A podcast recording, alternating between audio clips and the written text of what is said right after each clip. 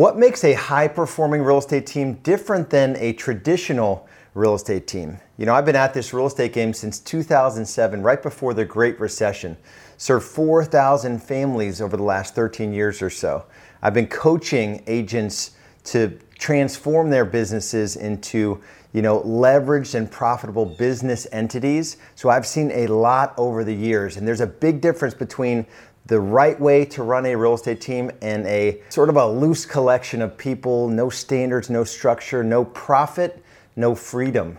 And so in today's video, I want to dive deeper into just a few basic elements of a high performing real estate team and what separates it in terms of profit margin, sustainability, and the ability to give you as the owner freedom and what makes that different than the way traditional real estate teams are run today. Stick around to the end of this video. I want to show you how to get access to a report I put together, 16 pages on the six stages of business growth, the mindset, the tools, the systems, what you'll make, the hours you work at every stage of that business growth journey. And if you like these videos, make sure you give me the thumbs ups and subscribe to the channel and also turn notifications on and leave comments so we can go back and forth and challenge each other on this crazy journey of business. You know, when I think of uh, the, the journey from agent to owner, that's my obsession in Real Estate B School. It's this concept of more money, more freedom, and more impact. You know, one of our members started with us in 2014, and I remember it vividly. The first intensive workshop, these are our two day events, member only events that we host twice a year. The first one that this individual attended, his name is Dave, Dave Friedman. Uh, his takeaway from the event was hire a buyer's agent. So the year before I met Dave, he did 35 transactions. He wanted to do something bigger than just hustling and grinding out transactions on his own. The year we met, he did about 60 transactions. He was working 70 to 80 hours a week. There had to be a better way. There had to be an approach where he could sell a ton of homes, make the kind of money that he wanted, have the freedom that he wanted, and the impact in his family. He was struggling to show up as the husband that he wanted to with his wife Haley. And fast forward just four or five years later, he more than 10x his real estate business. He more more than easily more than 10x his income. And he went from taking no weeks of vacation to doing an average in the last four or five years of 12 to 15 weeks of vacation. He just celebrated 30 days in the Galapagos Island, two weeks with his wife Haley and two weeks fishing with his buddies. And so when you look at where you are right now in your journey, your ability to have the money, to have the freedom, to have the impact comes down to setting your business up the right way. So there are three things that Dave did at a high level and he did really well that I want to go through that'll help you set your business up the right way. Number 1 is this mindset that your business has to be designed in a way that it runs without you.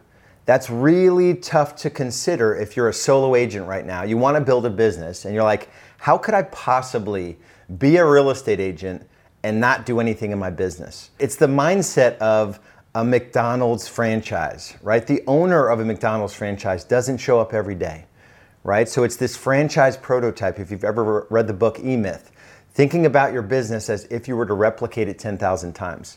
And so you couldn't do 10,000 buyer consultations at a time. You couldn't do 10,000 listing consultations. You couldn't generate leads manually, right? You'd have to set up systems in your business. So that was number one. It's this mindset of business ownership. Number two is tracking in your business. And this is the tough one for most real estate agents.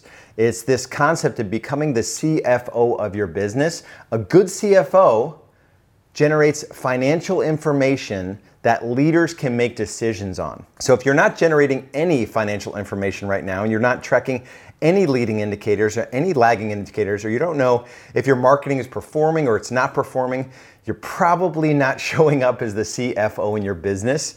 And so you have to employ some sort of tracking tool. At Real Estate B School, we have a custom tracking tool for marketing ROI, for agent, you know, activity tracking, everything you could track in your business, scorecards by department, team and overall business scorecards, all the leading indicators, all the lagging indicators by day, by week, by month, and it's all set up for us. And we use those tools to be able to become the CFO in our business.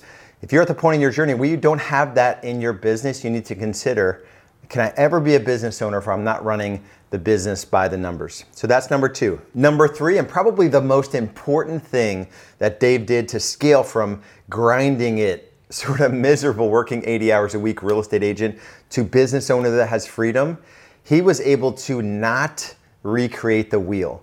So when Dave joined Real Estate B School, he had a part time assistant.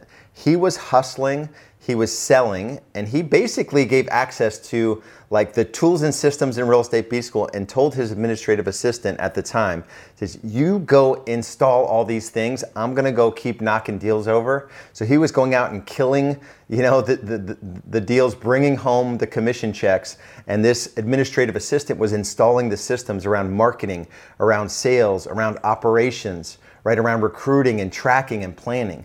We have four key drivers in Real Estate B School that allow our members to be able to look at their business, you know, objectively and decide where they need to install another system. So there's a track, convert, deliver, and scale. Those four drivers each have three accelerators. That's for another training. And all that is to say is that the systems don't need to be recreated. So align yourself with somebody that has the systems pre-built so that you can simply install them in your business. And so this journey from agent to owner, right? It's a different mentality than just going out and selling homes. If you're at the point where you have mastered selling homes and you're doing that at a high level, you have some assistance maybe, or you're struggling to hire a next, you know, an administrator or what that looks like, or the mindset of this shift from agent to owner, grab our free report. It's called the Real Estate Business Growth Navigator. It's going to take you through each of the six stages from a mindset perspective, the questions you need to be asking yourself as you scale, the tools and systems you'll employ, the hours you're probably going to work, the money you're going to make, and what your team structure looks like. So you don't have to suffer the same sort of unknowns that I suffered. Our members are going through these six stages and they have the roadmap laid out for them. So grab a copy of that. It's at realestatebusinessgrowth.com. That's realestatebusinessgrowth.com or click on the link below. And if you like this video, give me the thumbs up and also subscribe to the channel and make sure you turn notifications on. And also make sure you leave comments so we can go back and forth and challenge each other on the content. We'll see you in the next video.